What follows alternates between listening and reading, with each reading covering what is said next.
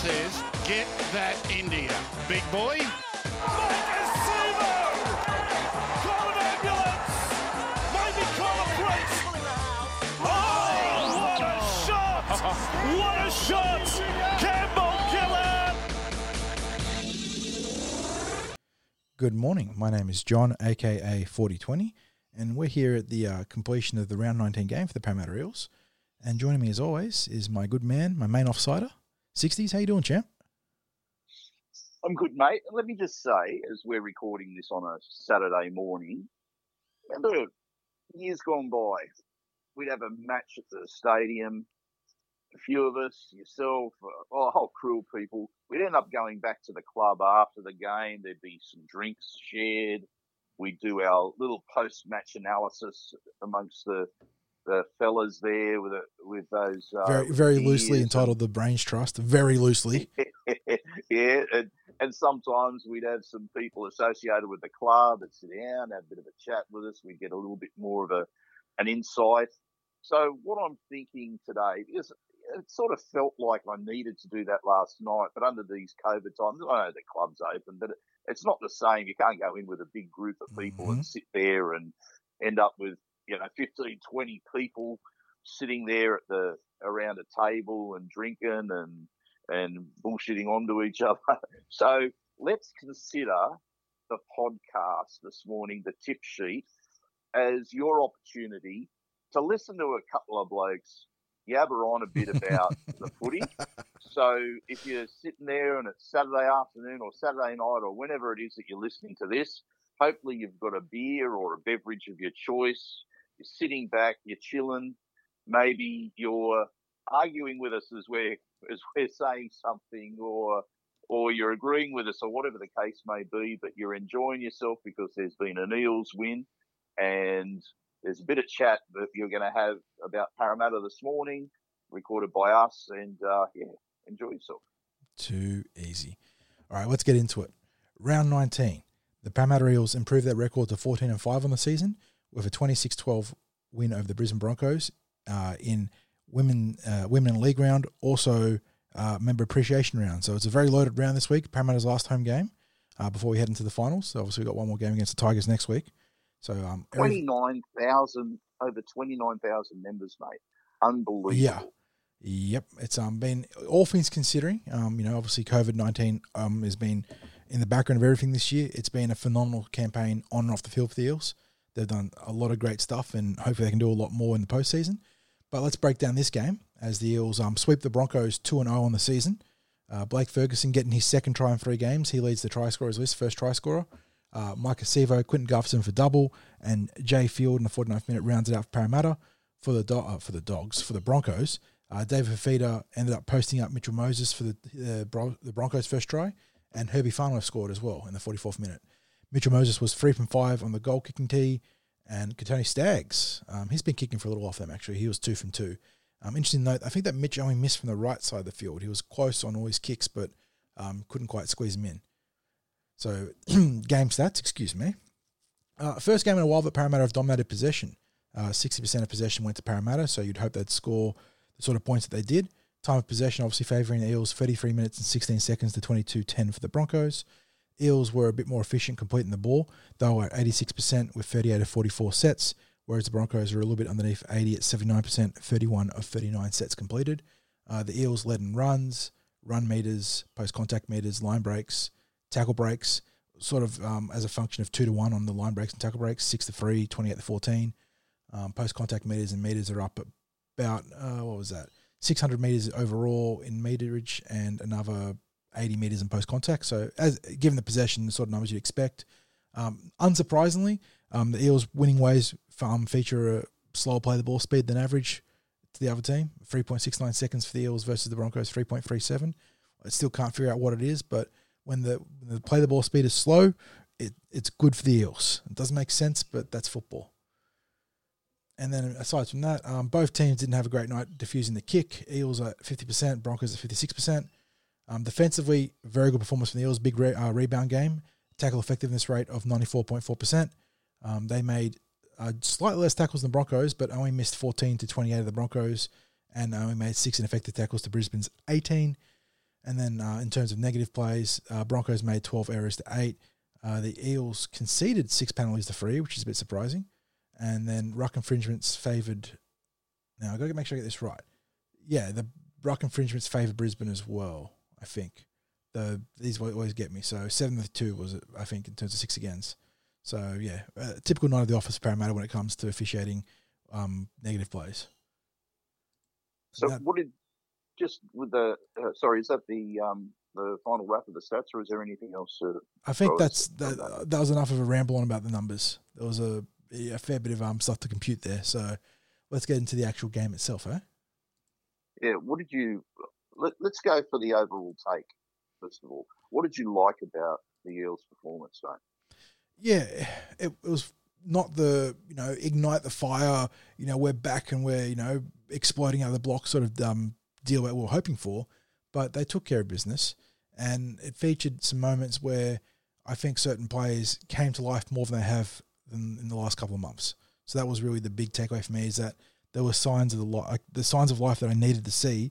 This is, and yes, the time is pressing now with only one regulation game left, but there was enough there to suggest that maybe, just maybe, the Eels could make a, a bit of a run in the finals if they can just get that, you know, make that next step next week. For me, mate, my biggest take was about attitude. So I wasn't going to be concerned so much about what the final scoreline was. I was looking at how do we bounce back from a game against the Panthers where there was so much that seemed to go against the Eels. We're not just talking possession, but we're also talking some key decisions or just the overall bounce of the ball sort of factor as well, yeah. Yeah, nothing went their way. Now, historically, we don't always bounce back from those sorts of games. The one that really comes to mind was when we went down to Melbourne in twenty seventeen. I know I'm going back in time, but when we're talking about Parramatta and mindsets and attitude, there's almost a culture there where it doesn't Doesn't matter what year you pull it out from recent years, mm. it's pertinent. Mm-hmm. Even with some different players, to me, it's still pertinent. So twenty seventeen, we go to Melbourne. We should have beaten Melbourne. We were the better team on the day. It was there was some horrible, horrible calls. Yeah, day. I was going to say dubious, then I was like, yeah, but dubious doesn't really cover the, the magnitude of those no, calls. it was it was it was nothing short of diabolical. I, I was down there. I was over the top of where some of these big calls were made, and it was diabolical, and I'm not going to back away from that.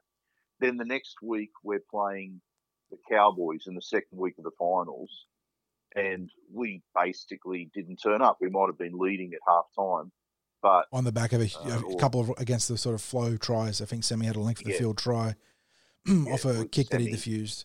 Yeah, yeah it was yeah. It definitely we were playing well within ourselves after the, the shell shock of the Melbourne defeat. Yeah, so we we just didn't bounce back in that in that headspace after a game where we'd put so much energy into it. Now, I saw that Penrith game as one where we expended so much energy, and not just from a physical point of view, mental but as well. That scramble and scramble yeah. and scramble is a headspace thing. That's right. And, the, the pure desperation of trying to you know turn yeah. up in waves against a team that has sixty-four percent possession, um, you know, that that was as fatiguing mentally as it would be physically for the Eels, and they managed yes. to, fortunately, back it up. So my big question before the game was, what's our headspace like?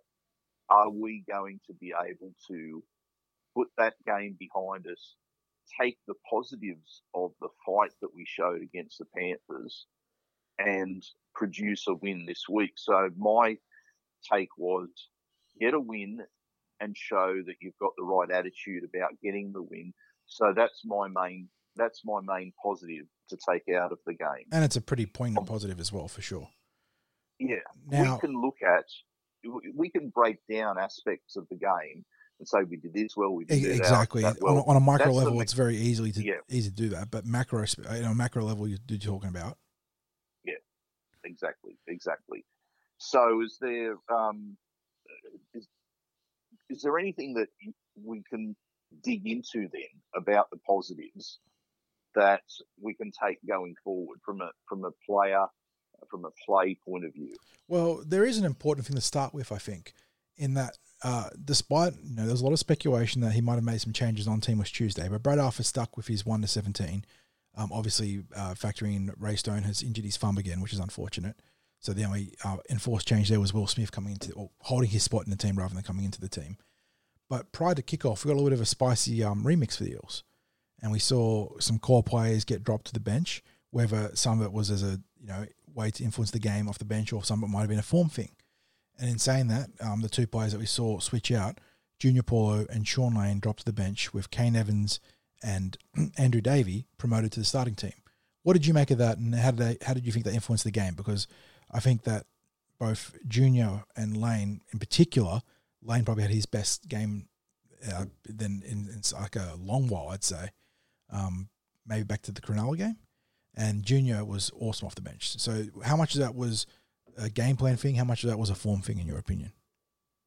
I think it was a game plan thing because it was something that I did see at training, and I think it was a success. Is it a A short-term option or a long-term that's option. Right. That, that's the interesting part of this conversation, isn't it? Yeah. Now, V A was obviously looking at a combination of things. He spoke in the presser about reducing Junior's minutes as a way of resting without really resting the player. Workload management, and, as it were. Yeah. And I suppose he was basically doing the same with the back row with Uh, the long minutes that the back rowers play in having Andy Davey. Yeah, and, and sort of filter between different spots with um uh, Sean Lane, who played on the middle and the right last night. Yes. Now, Andy Davey, I thought, was a major success in the role that he played in the team. I thought he was very aggressive. The thing with Andy Davey is he has not been phased from the moment he was introduced to the N R L. He's almost in that category where you know what you're going to get with him, which yeah, is good, exactly. Consistent football. So you're talking about good. Sort of that high floor, but maybe not uh, not a high. I mean, that's probably not right to say, but um, maybe not as high a ceiling as other players. But he's a very high floor in terms of level performance. Yeah, yeah, and we're, we're spelling floor F L O O R here rather than F L A W. I'm assuming. yeah, yeah, he's a he's a like a, you know, got lots of mistakes in his game. He's got tons of weaknesses. He's a high floor player. No, but yes, floor floor is in the thing that goes underneath your feet, and roof is in the thing yes. that goes over your head. Yeah, yeah, he's he's actually not opposed to showing a few skills. His offloads, yeah, got a pretty really um, pretty relevant second phase play. Um, there was a big run, run or line break that came off the back one of his late offloads down the left edge. So, yeah. And defensively, the opposition know that he's out there. Yeah, exactly. He, yeah, he, he certainly, um, you know, lets them know that his shoulders stick pretty hard. And unfortunately about Davey, there was a bit of news this week trending out that um, Manly have poked around him and that he may be heading over to the uh, Northern Beaches. So, if that's the case, I, have that, to, yeah. I was going to say, yeah, blame him. yeah, you have to think that Manly's made a, quite a competitive offer. And, you know, yeah. and well, if that's the case, very well done to him for managing to turn a, a very, you know, a, what was a, I can't try to find the words for it. You know, we, we saw the articles where he was literally a week away from, you know, packing it up and going up and, and going back into the trades.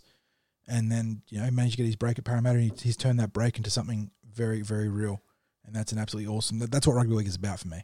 So even yeah. if it's going to a bitter rival, Um, and, you know, maybe we'll have to boo him next year if that's the case on, on a sort of, you know, game-by-game basis.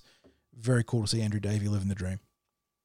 Yeah, I am too. I obviously, the last thing I want to see is him leaving the Eels, and I hope that news of his departure are extremely premature. Greatly exaggerated? Yeah. Greatly exaggerated. However, he's... we got to have... quite a few conversations with him when he first came to the club at training, and I suppose find out a little bit about what it's like for someone to come from a, a, a bit of bush football to the N R L and find out what a pre-season feels like for them and the overriding opinion I've got about the bloke is he's just a good, decent bloke. Exactly. And uh, over the last couple of years, I've been fortunate to have a few conversations with him, either at training or a couple of functions. And I've not wavered from that opinion about him. And as you referenced there, in the profile that was done on him when he first made his debut, and he was talking about literally having to live on the breadline on the salary that he was on, and with the reduction with COVID, where he was almost like that, at that point of returning home because he's a tradie and he can earn good money as a tradie, that to see him get the sort of contract where he's able to live the N R L dream, and if he couldn't get exactly what he wanted from Parramatta, and we don't know that that's the case just yet, but if he's if he's got it at Manly, you know what, good luck to him, and Manly's got a, a good bloke and a good player. Exactly. If that's the case. Exactly. Now, um, now I was going to say, we're not going to speak about Mitchell Moses too much in this particular breakdown because we've got something coming up later in the show, um, which would be cool, a cool little crossover for us to talk about. But um, quickly, your thoughts on Mitch? Heading in the right direction, mm-hmm. very much. And there's the errors that were in his game. I can find I can find a reason for maybe all but one, which was the cold drop. In yeah, where he crossed himself even over then, in the first half. Yeah, yeah, and even then, we're talking about he was he was ready to engage the line in that run. He was charging on. It was yeah. The shape the shape was there to really press down the right edge for sure. So interesting yeah. game because yeah. both Jay Field and Mitchell are crossing the hundred meter mark in runs, twelve runs apiece, one hundred and thirty one meters for Jay and one hundred and five meters for Mitch. Three tackle butts, uh, tackle breaks apiece as well. So they got very. I uh, think that's that's a really key statistic, mate. When we talk about some of the criticism that's come at our halves, and and we're not going to say it's unjustified.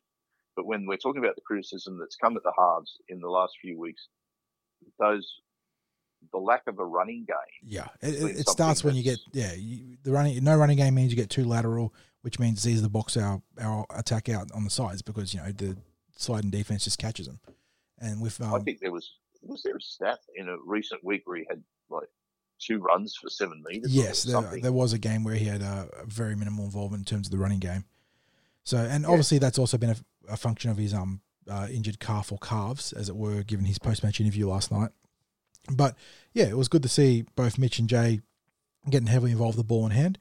Um, speaking of getting involved, um, you were at the ground, so you probably didn't catch this on Fox, but the, the coverage was actually quite critical of Maika Sivo, who they felt wasn't getting involved enough. And now I will preface this by saying that the Eels almost exclusively attacked down their right edge last night. They made it a concerted effort to go down their right and get Blake Ferguson and Waqa Blake and Ryan Madison involved. So Maika Sivo ends up with eleven runs for one hundred two metres. Um, was that enough for you? Was that, you know, you've been one of his chief critics on, on the podcast and, and in general, um, and not to say it's been unfair, it's been warranted. Do you, what did you like from Maika last night? He scored a really nice try for an awesome put down. Had a, you know, he, he did get involved in kick returns. Was it enough or you want to see more? I say that I've been a reluctant critic because I like Mike. That. Oh, yeah, yeah. And, when, when I say that, and, yeah, you've been one of his biggest critics yes. because of you know you're you're trying to be fair and even as a fan, not because you're trying to put the boot into Michael. Like you said, he's an awesome character for the game, and you're one of his biggest fans as a as a supporter. Yeah.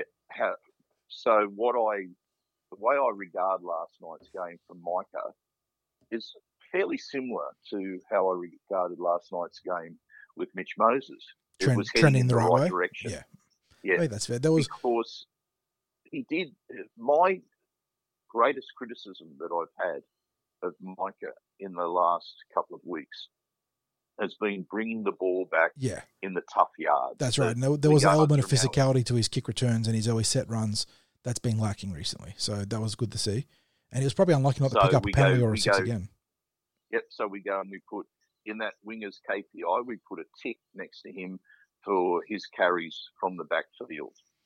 And we I suppose a, the the one ended up being a, a moot point because the kick chase was offside, but he did have one bad drop under the high ball, yeah. which could have led to points. But thankfully, the Broncos were, the entire edge was offside. It was just an absolute mess in terms of yeah. um, execution so, from them. So I mostly am giving a, a, a tick for that the kick defusals. The, the put down was sensational. Mitchell oh. Moses threw a, you know, I mean, didn't have much of a winner to do anything else, but that was a forceful pass that uh, he sort of just grabs from his um, head eye, eye line and then puts down in one motion.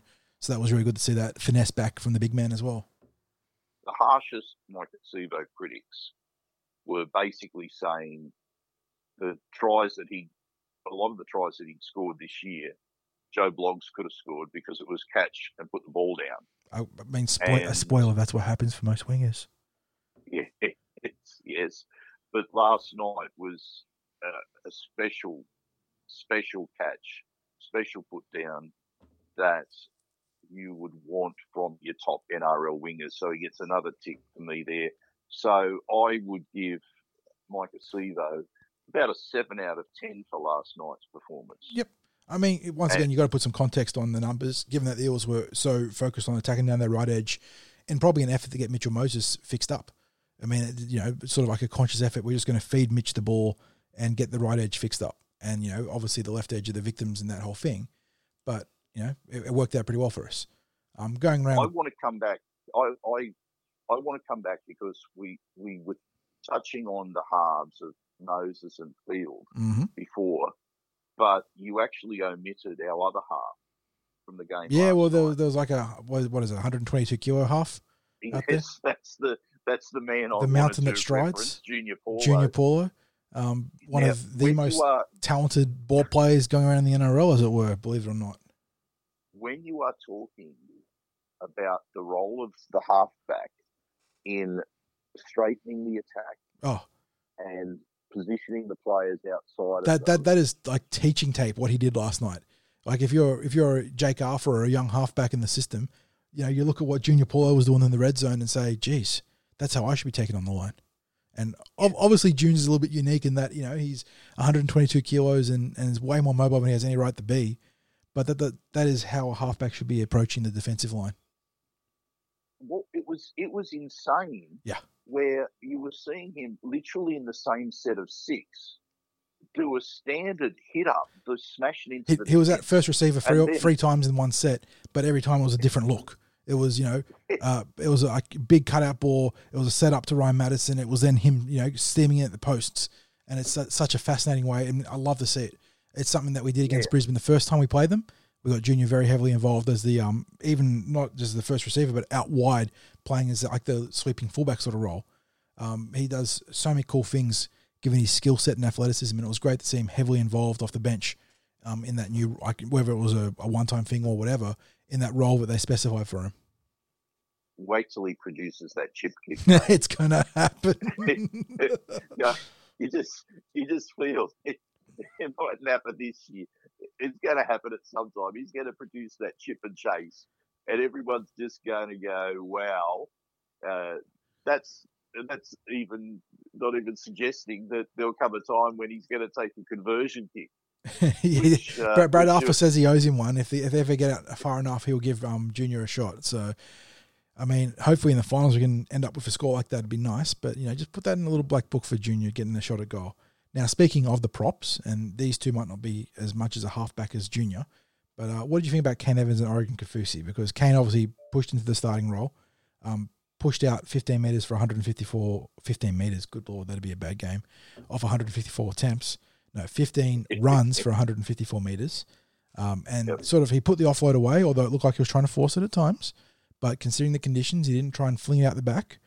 Um, no tackle breaks, uh, twenty-three tackles, a couple missed. Um, and then you had uh, Big Oggy, who I think had his best game in a while. ten runs, one hundred twenty-eight metres. Uh, he had two tackle breaks, which is always nice to see for a, a prop because he looks pretty live and fast out there. And he had, I think he was a little bit better defensively than Kane. Yeah, twenty-one tackles, one missed, whereas Kane had the twenty-three, two missed and one ineffective. What did you think of the um yeah. the other props not named Junior Paulo or Reagan Campbell-Gillard? Uh, uh, so... Kane Evans, I'm going to sound like a broken record here, but I think it applies to him as well.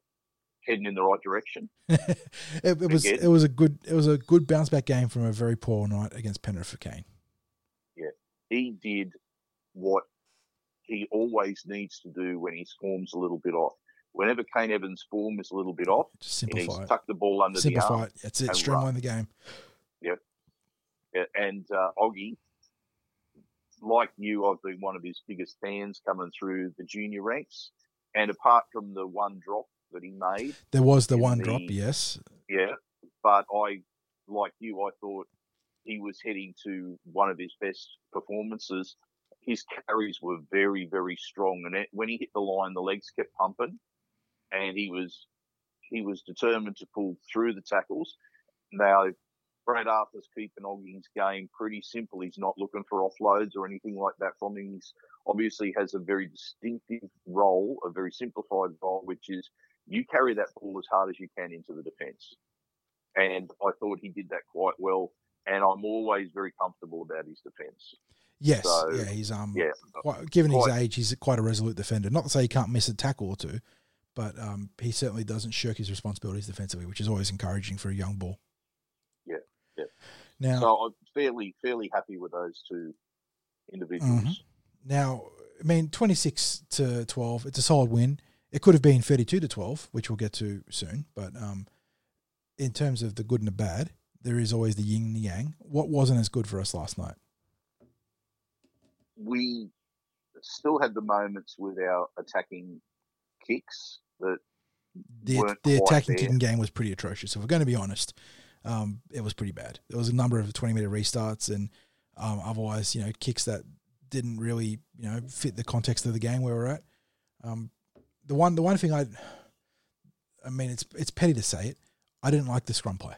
I felt it was just the wrong time to play it. I think when we kicked ahead for Waqa Blake, I think the idea and execution is really cool for a close game. I think that was the sort of game where I wanted our team to just keep possession, keep working away, running away, getting our attacking shapes better. So that, that sort of stuck out to me as like, oh, really? Yeah, it was it was interesting at the at the game when it happened. I didn't mind the play. And it it's was, it, it's a it it's a perfectly fine attacking there. Concept, and um, I hope we don't shy away from it at the right time. It just felt for me that the priority should be possession and, and getting our attacking shapes in, show, in sort of in order. Yeah, it was it was probably. I, I wonder whether it was almost a tip to the future of. We've got a few other tricks up our sleeve. Yeah, there's no doubt the Eels, Eels haven't fired all of our trick plays and, and cool little set pieces into the regulation season, so that's definitely one to monitor. Um, the other thing, the other moment that really stuck out to me is like, are, are you serious? Was the Ethan Bullimore run where he got, you know, off the kickoff, got in front of the post and was left um, eyes-eyed up on Reed Marnie and just steamrolled him for a forty or fifty metre gain. And that was, um, yeah, a bit disconcerting. It was kind of like we just switched off for one set and let the Broncos go seventy, eighty metres. I think I, I looked at that a couple of times over. I think that uh, Sean Lane missed his um, assignment. His assignment, yeah. With that one. Yeah. The, it, from from recollection, he was the one that was chasing through closest, mm-hmm. and Bullimore just got a little bit outside of him, and he just ran past, and all of a sudden, we had him one-on-one with uh, Reed Marnie. And it almost... No, it was opposite ends of the field, opposite circumstances. But the same applies to David Fifita isolating. That, that was where I was going to go next is what were your thoughts in that situation? Because the, the commentary were very critical of Waqa Blake, who sort of made yeah. a half jam. Um, but technically he'd made the correct read, I think. Um, and I don't know where the grading is going to be internally for him, but that in terms of Wonga's defense, that was not a terrible read. Um, but it left... I just think yeah, we maybe... Uh, my first thoughts last night was I don't know whether we numbered up on that side. As no, well. we, were, we were short for sure, and that's why I think Wonga's read wasn't terrible because it sort of took out the – unless they've rifled a cutout pass, it took out that option, which is sort of what you meant to do when you're jamming like that. But obviously it left Mitch posted up against one of the most, you know, explosive back rollers in the competition, and Mitch probably went a little bit too high and didn't give his um, cover defenders a chance to help wrap up. And, you know, in the end it's David Fifita who is just an absolute bull. Like, he, you give him those sort of looks and he's going to score more often than he doesn't. Well, I'll put I'll put my money on David Fifita, ten metres out against an isolated halfback. Yeah. Is probably going to score ninety-nine times out of one hundred. And I know who the one out of one hundred I'd be backing is this, and he wasn't playing, unfortunately, last night. Yeah. So, young, right. young deal, of course. Um, yes. The other moment, now that I think about it, that stuck out to me was the uh, Herbie Farnworth try.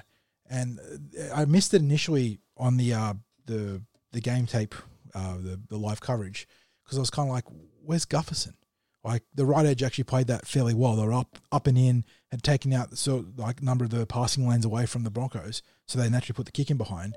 Fergo tries to turn around, but obviously as the, the defensive winger, it's harder to get round against the opposite, or even the centre in this case. And yeah, the Broncos just score easily. And uh, on the replay, it turns out, I don't know what had happened, but Gutherson had completely misread the flow of the game. He'd gone to yeah. our he'd gone to our left edge, and he was actually on the other side of the posts. And, of course, he gets on his bike and tries to get across, but he's just given up too much ground. So I don't really know what happened there, and obviously the, the club would have a better idea when they look at their game tape. But that was just, yeah, a bit of a breakdown from a otherwise very polished performance from Guffo. I think that's a, that that's symptomatic of how virtually every fullback, I'm going to say every fullback actually, plays in the modern defensive game on the line, where they are part of the line, and then they either break one way or another behind the line as quick as they can. They're basically getting on their bike and hairing one way or another, depending which way the ball goes. But they are there in that line, making tackles in the line, and that's the price that you pay, where you have a fullback defending him in the line, oftentimes in the line within the twenty, let alone on the try line. Mm. So I think that's paying the price for it, and and I think it's a play that could prove successful against many teams. You have a look for where you've isolated the fullback, where the fullback is in the defence on the line, and that kick comes into play. Of course, the, it comes down to that execution of the kick has to be spot on. That, that's right. And, and when you've got a couple of bigger outside backs in Waqa Blake and Blake Ferguson, their turning circles aren't great. So if you've got them coming forward and you're getting that line, that ball in behind the line, and the, your chasers know that you're putting that kick on, you've got uh, you've got yourself into a good position to potentially score. Correct. Now that we've just been on that path, mate, of, of things that we didn't like, can we talk about the incident of Junior being put on report? The hip because drop tackle. That, I am just, I'm as stunned today as I was last night. Yeah, that that was a case of, I was watching the game and I was like, I mean, I, I was upset, I, upset in the sense that, you know, David Fifita, back from injury for a few weeks, has another serious injury, and it's unfortunate because he's a sensational talent, and you know, you hate to see anyone get hurt, let alone a player like that who's, you know, one of the most exciting talents in the game. But that, the quintessential football injury. That's, you know, you got, you're playing a, one of the most dev, devastating contact sports in the game. You got three men wrapping him up.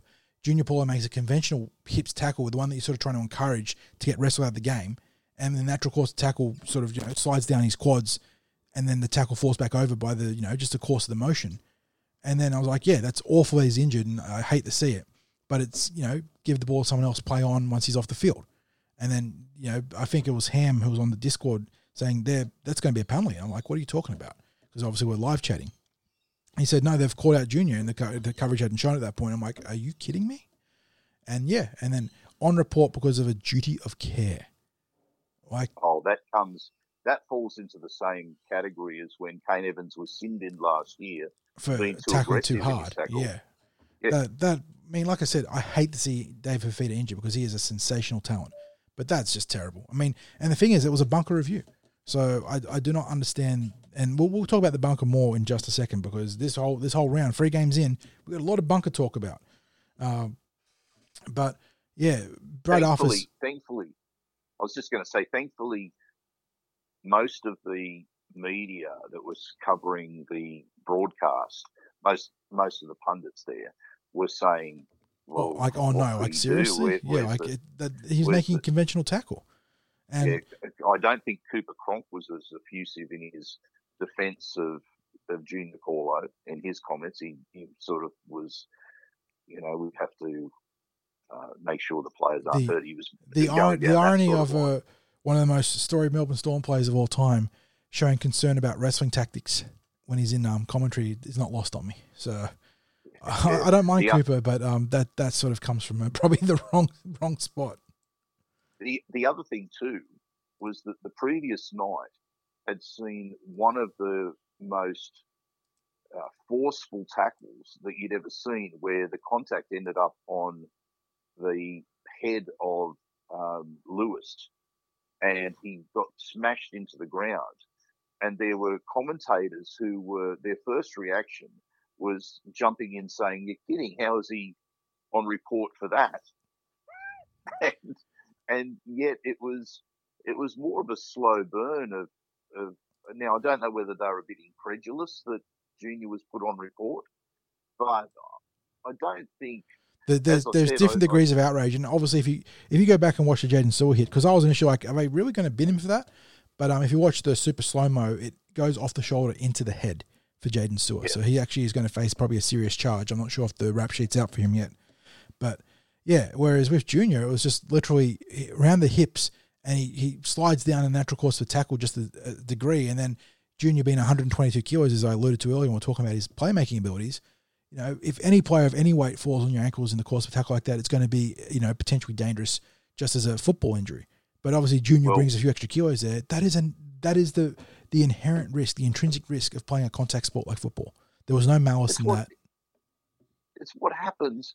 So all these players that have had ankle or or knee injuries, or a lot of them. So should should the is, South player been sin bin for Dylan Brown because they dropped down yeah. on his ankle?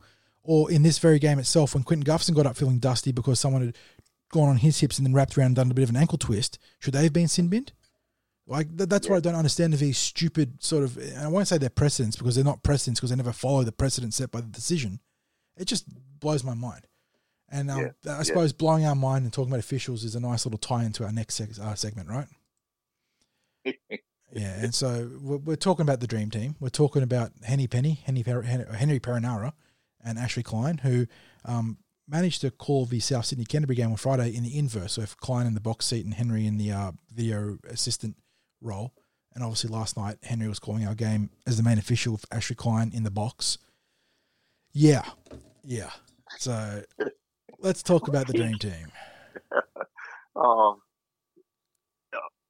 for for so many years, they have been my cringe reaction referees when I look at appointments. Even as a neutral, and when you when you see like a, a certain game's been officiated by them, it's just like, oh man, this game could just turn on the back of like it, one or two really bad calls, couldn't it?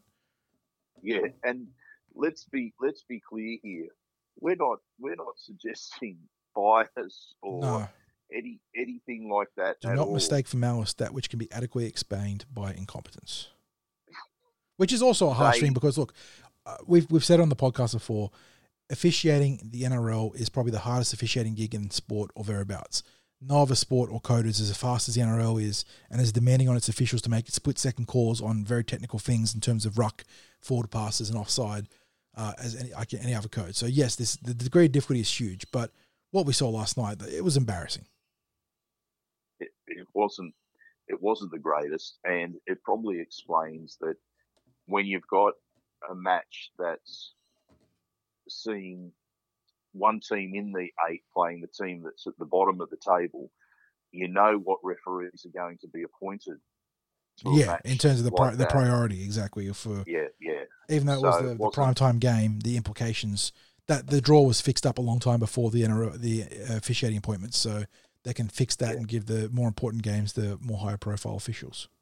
Yeah, so we we give officials their recognition that they're they're hard working, they have to train hard, they they are athletes in their own right. It's a tough gig to be a rugby league official. But for a long time, we've said that both of these fellas make far too many errors in their calls to be considered at the top of the ranks. And last night, there were a number of incidents which really demonstrated why, or validated our opinion on that. And I think you've got Klein, who... Uh, obviously tipped for the Junior Paulo. The hip drop tackle, of course. Yes, where it was Klein who put the uh, suggested to Henry Perinara that the tackle be put on report. It was dumbfounding when it happened. It's just as dumbfounding today. I don't know whether any news has come out yet as to whether the match review committee has said that he's got a case to answer. It's usually eleven or twelve out. o'clock, if I'm not mistaken, so we'll have to wait a yeah. little bit because we're recording sort of in the vicinity of nine a.m. for those that are interested. Yes, yes. So it wasn't the best performance. The, was it, if I'm not mistaken, was it leaked this week that the bunker's been influencing live decisions as well? Nothing surprises me, mate. I, I, I'm, I'm, I'm, I only caught the back end of the conversation on the T V, and I'm fairly certain I heard that they've been tipping decisions, which I wouldn't be against in terms of an official directive. But if that's the case, it's it would be actually opposed to what the actual the, the jurisdiction of the bunker would be. Anyway, the headline miscall obviously is Blake Ferguson being robbed of his second try of the night. Um, Paranara, the the entire weekend so far, and we're talking three games in. Dogs, uh, dogs and um, Rabbitohs on Thursday night, and then obviously our game, and then the Cowboys and the Penrith Panthers prior to that at six p.m. Each one of those games, the main officials have just shown a, pre- shown a, a bizarre predilection to ignoring the bunker. And we're talking about years of the bunker being gone to, whether it's, you know, you, you sort of meme about K F C ads and whatnot, for any sort of remotely uh, dubious try, and or even like a, a obvious try, they go to the bunker. And then yet, across the course this week, they've made an effort. Not only have they kicked the ex-players out of the bunker, but they're trying to not go to the bunker. And so we saw in the South Sydney Dogs game that Jackson Paulo scored a try where his foot was obviously out. And in the Cowboys game, they would have had a try taken away from them because the the call was made live instead of going up to the bunker for a tap-back score by uh, the the winger Hammer, uh, the uh, uh, Tabuai for, for the... Oh, my God. But yes, uh, Hamizo, sorry. And then you saw in our game where bizarrely Paranara calls, uh, and I don't know if he caught a forward pass initially and then walked it back into a knock on. I'm, I'm re- th- this is what really confuses me, is because he's now set a precedent where, a t- and this is what the commentators are going on about, a tip on is now a, a knock back or a knock forward rather than a, a forward pass or a, a legal pass, and he calls I it. Have, I have, I, I have what I saw at the game last night, and I didn't pay any attention to. I, I watched a bit of a replay this morning. I couldn't, I, I didn't actually look at that incident with Henry calling it, but at the game last night, I am ninety-five percent sure that his signal was forward pass. He made that motion with the arm as if it's, you know, the ball has gone forward. Yes, because not, not, a, knock on a forward pass, there's like a, there's like a wavy push and then like a tip forwards for the knock on, so... Um, and in fact, around me, people were saying challenge, challenge, mm.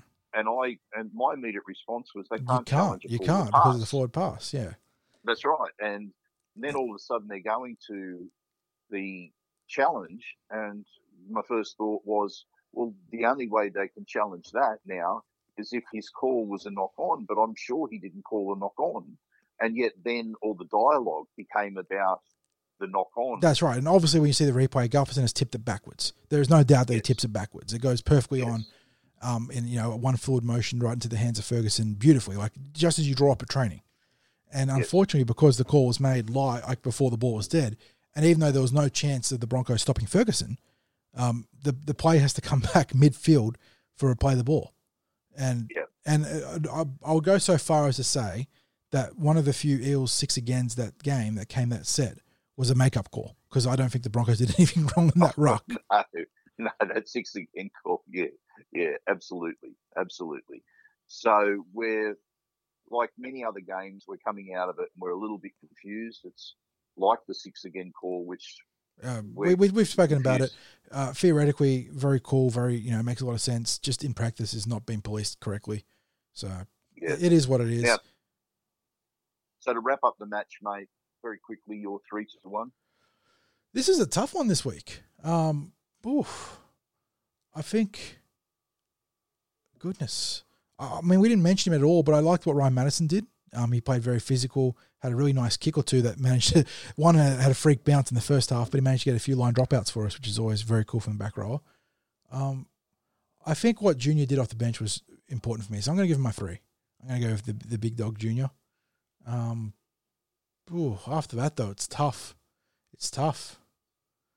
Um, well, let me jump in here. I'm going to go three for Gutho because I think his two-try performance, and apart from maybe being out of position with that try to the Broncos, it was a fairly strong performance all round. And you know me, mate, I'm, I tend to more look at the forwards normally when I'm... Yeah, to give give credit at, to the big men. The, that's where I was going to go, because my two was probably going to be Gutherson, so that sort of is a nice little flip over on what you had. So who's your well, two, two just, on one? We've just, we've just flipped it then, because my two is Junior, and then, so what we're getting at now is the one. And I've got to give it to the, the gun, the big O, the, uh, the state of Oregon. So...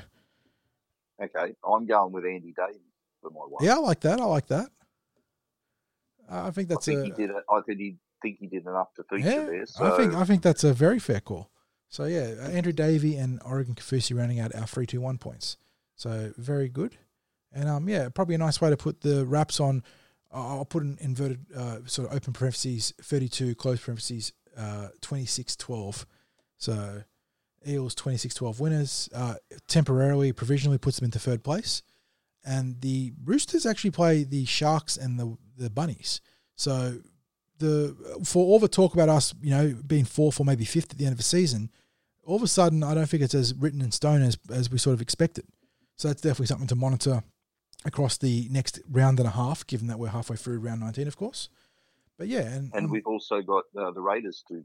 have to play the Sharks as well, don't they? Yes, so, so there, there's a lot. So. There's a lot of um sort of water going to that bridge in terms of where the Eels will finish up as third, fourth, or fifth. So yeah, a lot of um. I suppose it gives you a, a reason to watch the other games this week and, and next week.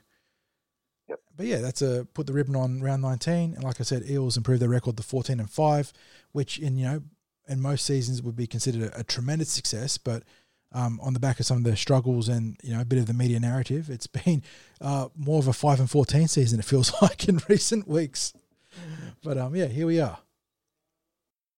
Now sixties, we've got something a little bit special this week, haven't we? Uh, yes, we have. We've got one of our T C T contributors who has a background in an Eels junior development squad when he was younger. He went on to work with the Parramatta Eels, and of more recent times, he's, as I said, he's been a contributor to our site. So let's welcome Clint G to the tip sheet. Yeah, very um okay. professional round of applause as we welcome Clint. Thank you, going? Gentlemen. How are we? Yeah, very good, mate. On the, this week's tip sheet. Yeah, obviously coming good off the night. win last night, always good. Um, now, speaking of that win up against the Brisbane Broncos, what's the first point of order you've got for us today? Yeah, look, I wanted to touch on something that it seems to be the eye of a lot of Eels fans at the moment and uh, the media pundits as well, and that's our attack. Uh, and playing direct football, to be more specific. Now, whether it's on the screens or in the stands, everyone seems to be talking about our attack at the moment, or supposedly the lack thereof. And uh, I must preface this discussion with a bit of a caveat. It feels like at times there's some unfair expectation placed on what we should and shouldn't be doing at any given time. And that is both overtly and inadvertently projected onto our squad and becomes somewhat of a self-fulfilling prophecy when it comes to how we should or shouldn't be playing. Mm-hmm. The genesis is usually one of the media or the fan base, and that energy, whether positive or negative, sits and resonates with our players. It's why, in my opinion at least, for many years, and for better or worse, we've seen that I guess would you probably call it streaky team that we we have been over the course, probably probably further back to um previous to Brad Arthur's reign. And it seems at the moment the focal point of this so-called energy is our kind of attacking game. So over the course of the last two months, I think it's fair to suggest, and gentlemen, I'm sure you probably agree with me, like most fans, our attack hasn't been optimal. But generally speaking, when you defend as well as we have over a period of this time, it doesn't need to be either. It needs to be just good enough, which it largely has been based on our current win-loss record. But what is important, whether you're scoring points or not, is the shape that you maintain, being able to shift from your structures to playing what's in front of you and striking a right balance between the two. Now, what has been an area of concern to the typical fan is that this has been non-evident over this period of time.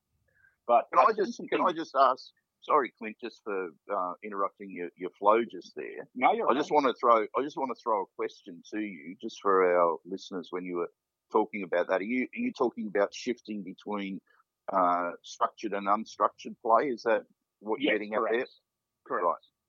So I think, yeah, like you, I think you guys even touched on in the previous tip sheet that, that, that you did, or, or one previous, about um, the Roosters game, where mm. we were able to do that very well. Yeah. Um. So I guess it's a little bit of a callback to that point that you guys were making, but on top of that as well, it's just um, it's just something that we've obviously largely deviated away from.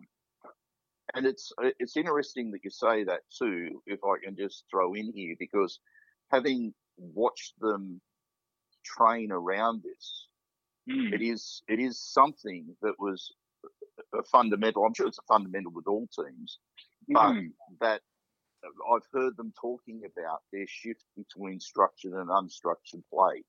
Mm. So it's it's obviously a core element for rugby league teams, and you're one hundred percent identifying it as an area that has has been where the problem has has come from. Is that right?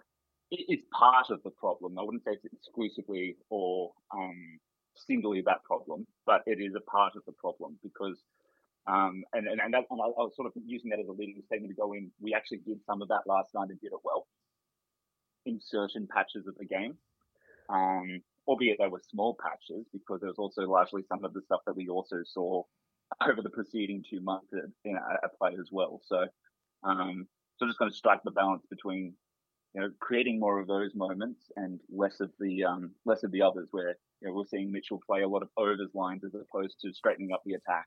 Mm-hmm. Yeah, so obviously both in defense and in this case offense, the responsibility falls across the seventeen players that are there on game day. But the one player that you're going to probably focus on here is the one with the number seven on his back, and that's Mitchell Moses.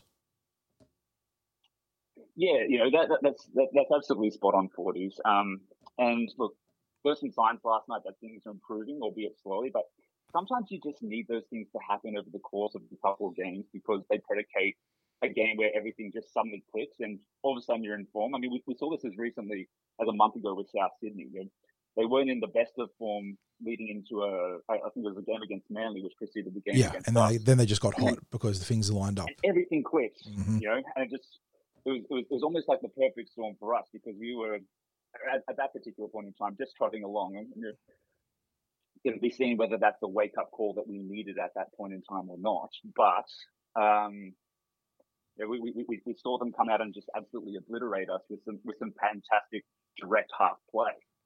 And, and when we think of Parramatta teams over the past, you know, probably two or three years, particularly under Brad Arthur's reign, when we've been in our best form attacking-wise, is when we've been playing that type of football, really straightening up the play from both dummy half and through our halves, whether that's Mitch Moses, Dylan Brown, and previously him, Corey Norman. But um. You know, one of the most important things for, for a playmaker, half will go, and I'm going to throw fullback into this because, let's face it, and with the game that he played last night as well, let alone the course of this season, Clint Gutherson is very much a playmaker for us. Yeah, he well, full, fullbacks become increasingly important for every team, but especially for our attacking structures, we rely heavily on Quint and both edges for sure. Absolutely, you know, and and I, I just want to preface as well, for those who don't necessarily know exactly what it means when we use the term direct. We refer to the straightening of the attack. I alluded to that before, uh, to engage the opposition's defensive line before laying on a play. Now, that can be done through a pass, but it can also be done through the, the, the half or, or, or the hook or, or the fullback in mm-hmm. this instance as well, running as well. It, it, even the even the kick in behind the line. We refer to that as playing direct because it's imperative to breaking down an opposition's defensive line.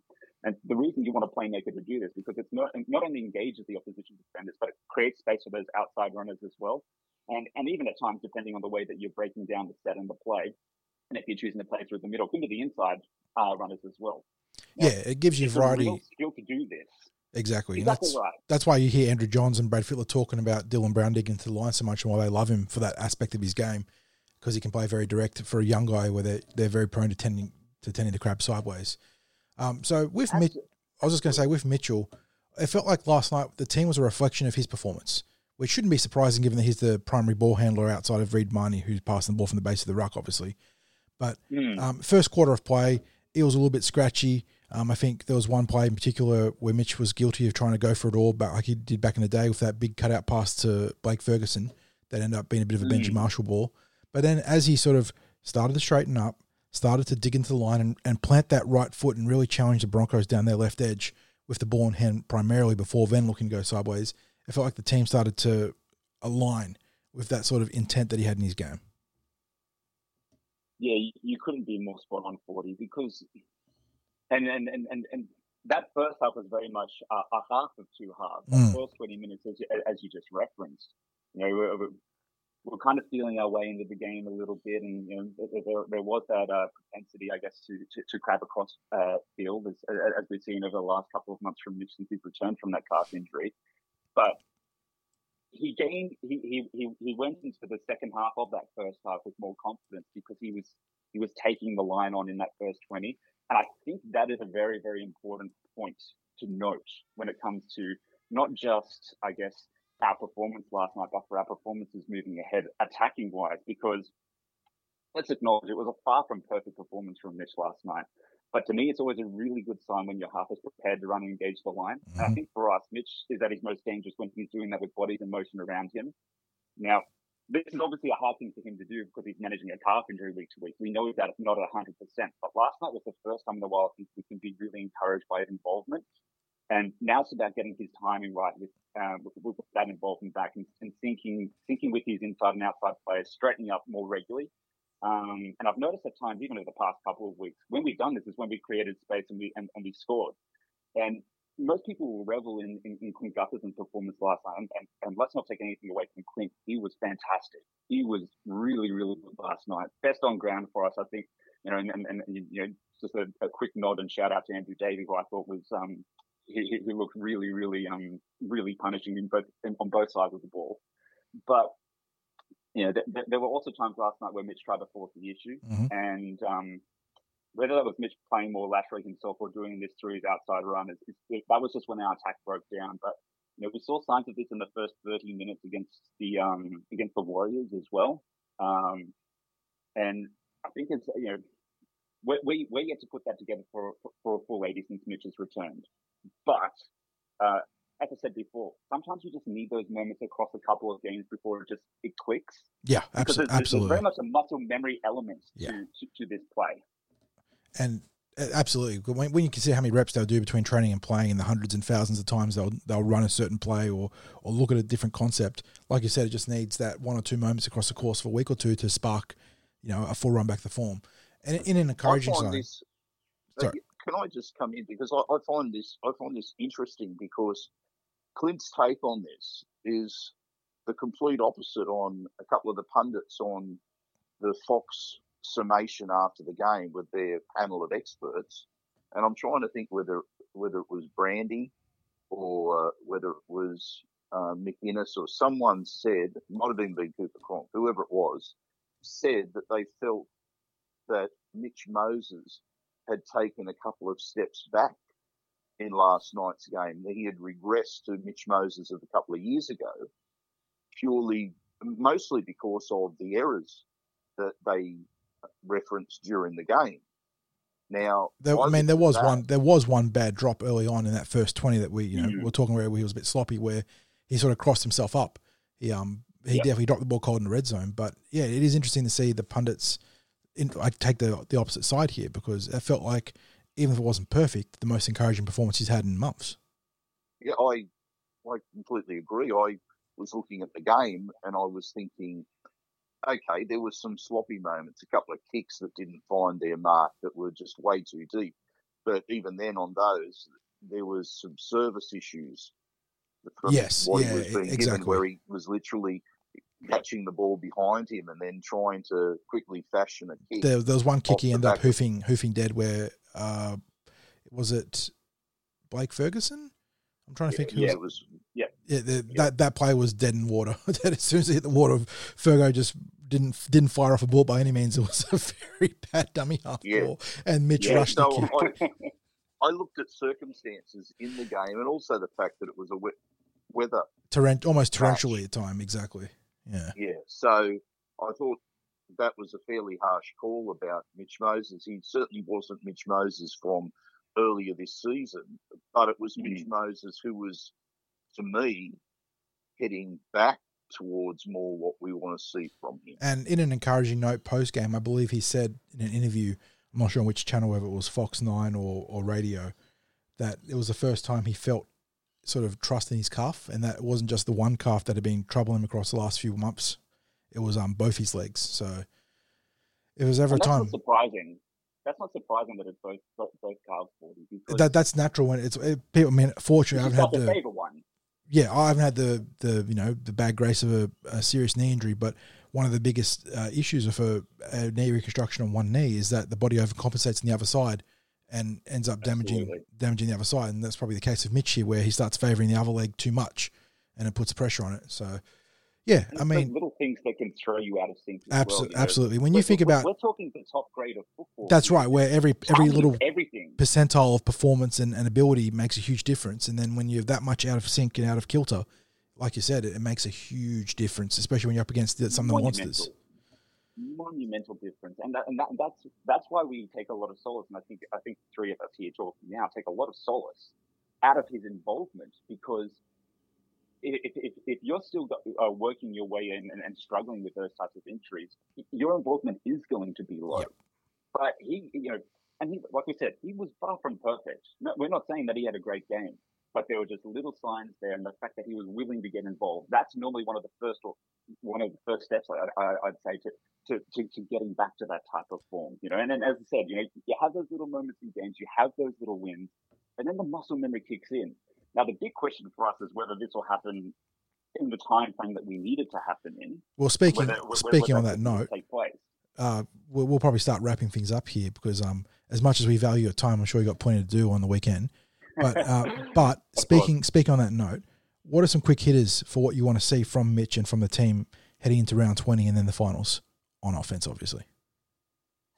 Look, it, it, it's just that straightening up of the attack. You know, we we we we saw in the last twenty of the first half what what type of football team we can be, because it, when, when Mitch straightens the attack, it straightens it for everyone else.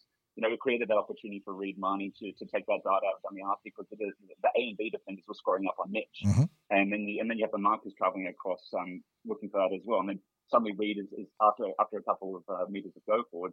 Um, is, is, is finding some space as well. Then those space open up for Gutherson, and, and, and we're able to utilize his uh, his passing game. So I, I just want to I want to see continued efforts of, of, of what he did in that in that back twenty of the first half, and um and, and, and after that point, just, just, just to get his kicking game right. The long long kicking game, he's you know, we we play for territory in, in our team, you know, and I know a lot of people get upset about about our kicking game, but that's rugby league in the modern game. We play for territory. Mm-hmm. But I would definitely look for him to also probably shelve some of those um, those bombs inside the twenty as well. It's it, we, it feels like we've been on a road to nothing with that there. But, but when yeah. you throw those balls in behind the line, you know, it, it, it, it, it's, it's at the very least we're handing the ball over ten, ten to fifteen metres out. Agreed. Opposition. Agreed. So that's what I look for from Mitch in, in, in, in uh, not only round twenty, but going into the finals, because we can't afford to give away uh, seven tackles there. Exactly. It's, it, it's such a huge territorial swing, isn't it? So, uh, yeah, good, really good stuff there, Quint. Thanks for coming on, mate. And um, we'll be in touch with you next week, I believe. Yeah, absolutely. Gentlemen, thank you as always. A pleasure to share your company. It has been an absolute pleasure and an honour, mate. Keep well. Cheers, mate. Take care, Jen. All right, rapid fire time now. We're in the um the championship minutes. Let's hit the training report up, mate. What's the uh, the good stuff, the bad stuff, all the goss from what you've seen at training? Mate, what I wanted to touch on today is that things just don't happen in games. There's a lot of work that goes into it. So this week at training, there were a couple of things that I saw that were a, a pointer towards what happened in the game. We obviously saw the different starters that were put in there. There was a lot of work that was done around uh, Junior and how he was going to play in that sort of role that he ended up playing last night. And also the skills work with Ryan Madison with the kicking game. Which, pa- so, which paid off magnificently in the actual game against the Broncos, didn't it? Yeah. So he spent dedicated time working on his kicking game. And the immediate thought was, we're going to see a little bit of the kicking game from Ryan Madison this week. And as it turned out, that was a big part of forcing the six agains in the uh, in the match. So training, as I said, it's what you're seeing in a game is it comes from the hard work that's done at training. Yeah, and so it, it's important to realise that The the eighty minutes of football that we see every week is the distillation of, in terms of the players, sort of, you know, thirty to forty hours a week of work. And in terms of the coaches, eighty plus hours. You know, players, yeah. uh, players, people like Brad Arthur, they don't they don't go to sleep after the game on Friday night. They go and do their review tape, and then from the review tape, they start playing for next week. And then during the course yeah. of that, they're talking about individual matchups, team matchups, looking for patterns they can exploit, looking at patterns in their own team that they can shore up. So yeah, what what we see as fans, for good, or, for better or worse, for good or bad, that eighty minutes is a microcosm of all the work that goes in at training and, and in and out of and on, oh, in and out on and off the field, you know, physically and mentally. So it, it is easy to lose track of that, isn't it?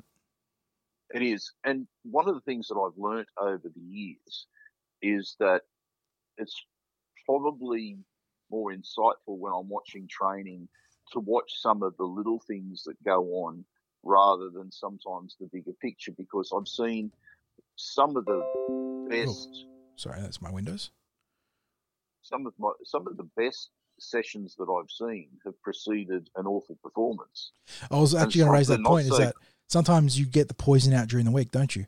You have yeah, and some of some of the sessions that aren't so good will actually precede a, a, sol- a really like a really solid performance. performance. Yeah, yep. And on the flip yep. side, you have you have sessions that you've attended where the Eels have been imperious, like you know we're talking every cutout pass is a bullet on the chest, you know, running at you know the speed of light. They look like they're untouchable, and then it doesn't translate to game day because that's the that's sport. That is the, the manic nature. You, yeah, I can tell you that some of Parramatta's worst performances have preceded faultless sessions where every pass hits the mark, every player is hitting the gap. They're tearing everything into each looks, other defensively, like just everything is clicking. Yeah. You come away and you go, they are, they are on this week, and then you get to a game and no. But of course, there are those times where they train like that and they perform like that. And so it, it's, it's it's it's very hard for fans to put themselves in those shoes, because you think about your you know nine to five, and you know you're sort of like yeah, I just get my work done every day, and yeah. and that, that is true. And but you got to think that these players, their nine to five is obviously training, diet, and all that sort of stuff. You know, tactics when it comes to training and all those things. But then you think about at work when you have a shitty day with like just one bad hour, you got one bad customer, and that puts you off. And like maybe you're not, you know, not as committed as you would you would be. That's the same thing for the players, isn't it? Because it doesn't excuse them having a bad game, but they've only got eighty minutes to get it right. And you know, a lot a lot can go into that window to make it good or bad.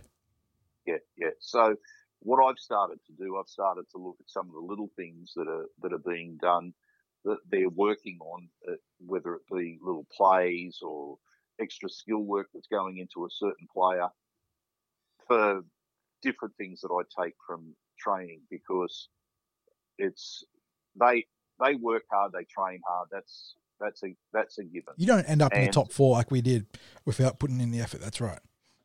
Yeah, yeah. So and obviously we saw uh, a cool that, little success story this year in Ray Stone, who's put in a lot of work, and the only thing that's been holding him back is the the bloody hand. Yeah, and it's also one of the reasons I think behind Sam Hughes being elevated to mm, a top thirty contract. The effort being put in. Yeah, he's he's worked so hard during the pre-season and during the season itself, a, a year where he's not going to get any football, but he's been rewarded a big tick next to his name for everything that he's done during the season. So the rewards come his way. They can't reward him on the field, but they'll say, mate, we've recognised what you've done. Here's your contract. So exactly. yeah, that's that's my take this week from training. Too good. All right, all right, all right. Here at the Tip Sheet, we've tried to mix some culture of our footy. After bringing you the latest in N R L dancing, hairstyles and drama, it's our pleasure this week to introduce the Eels' official film critic, Dolly Montage. Thanks for having me. Podcasts are a new medium for me to work with, so it's very exciting. Dolly, we thought we'd do something a little bit different this week by putting you on the spot with your encyclopedic film knowledge. Now, what we're going to do is we're going to give you an Eels scenario from recent times, and we're going to have you match it to a famous movie title. Is that okay? If only you could see me now as I shiver with anticipation. Mm, nice start, Dolly. Here's the first one. How did Eels supporters feel about facing the Storm away from Bankwest Stadium? Give me an easy introduction, fellas. Primal Fear. Mm-hmm. Could there be any other title? There's no arguments for me on that one. Okay, here's the next scenario. R C G's arrival at the Eels. How about the big Lebowski? He's the dude. His dudeness, Duda, or El Duderino, if you're not into that whole brevity thing. Nice. That mo is dude territory. On the same theme, Ryan Madison returning to Para. Ah, you selected something for us ladies with that one. In his grades, Mitch is always referring to his wife's admiration, Maddo, so it must be some like it hot. Okay. Here's a topic for me, a return match against the Riff. In honour of your feelings about the Riff, sixties, I could go with ten Things I Hate About You. That, that sounds good to me. Not quite, sixties, because ten Things only covers the Clearys. So it has to be There Will Be Blood, because there will be. Good enough. Now, I don't like to bring it up, but what about something for the Rabbitohs' recent try-scoring rampage against the Eels' flanks? Well, if you must go there, then the movie title is definitely The Usual Suspects. I don't need to elaborate, do I? No, unfortunately you don't need to elaborate there. But on that note, there was another gloomy moment that came from that match, and that's Dylan Brown's injury. Uh, I could nominate a horror movie title, but how about My Left Foot? That's close enough to his ankle for mine. Very good, Dolly. So finally, if we're going to wrap this up, what about an Eels premiership in twenty twenty? Is that a comedy, tearjerker, an action movie? It depends on your perspective.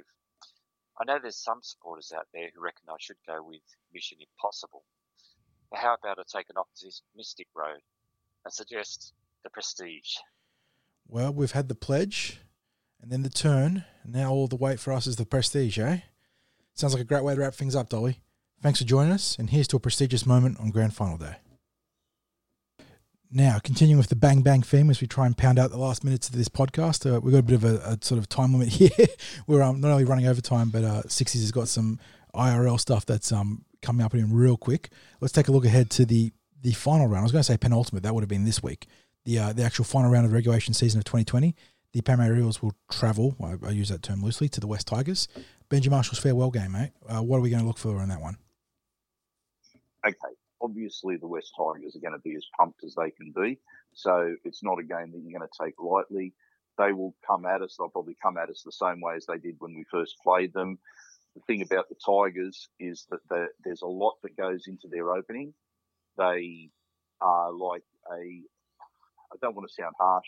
They're the poor man's version of the Melbourne Storm in how they try to play, where they come at you with bodies in motion, uh, Harry Grant directing play quite well around the rucks, putting out a lot of questions, but you stick with them for that first ten minutes and maybe fifteen minutes, and then after that, it all starts to fade. The ball gets dropped. They miss tackles.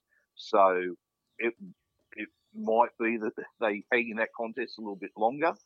And if they do so, and if they get a jump in points, it might be a tougher game than we want. From Parramatta's perspective, team changes. Is Murata likely to come in?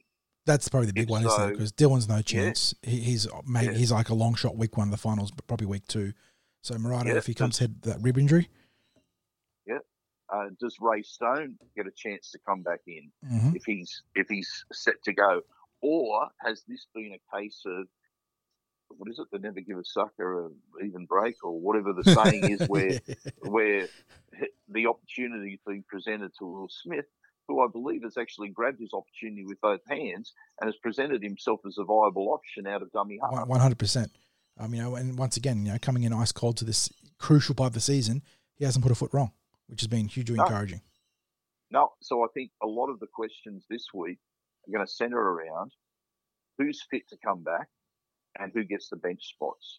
And also, again, I'm, what I'm after is that headspace of the Parramatta Eels, because depending on how results go, it's probably going to turn into being a must-win game yeah, so again the, for us. To the Eels will play seven thirty-five, so prime time on Saturday, which means they will have the, looking at the draw here, the Rabbitohs-Roosters game is... on Friday.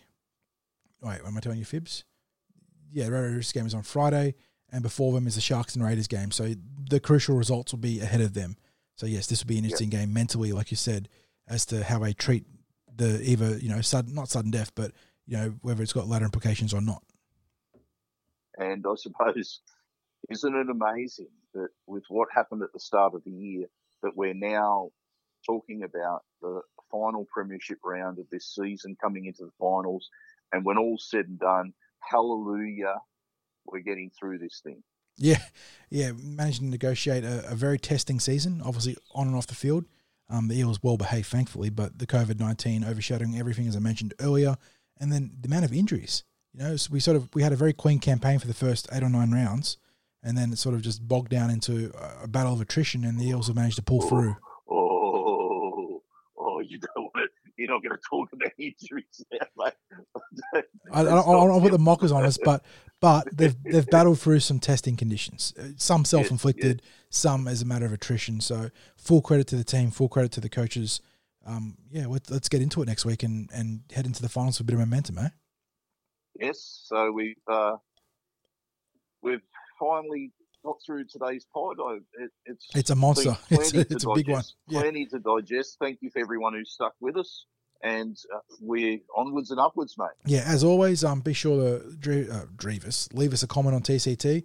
Um, if you feel so inclined, give us a like on SoundCloud, um, or on Spotify or iTunes, wherever you're listening. I mean, yeah, and get joining the conversation. Thanks for stopping by. Hope you enjoyed the win. We'll see you all next week.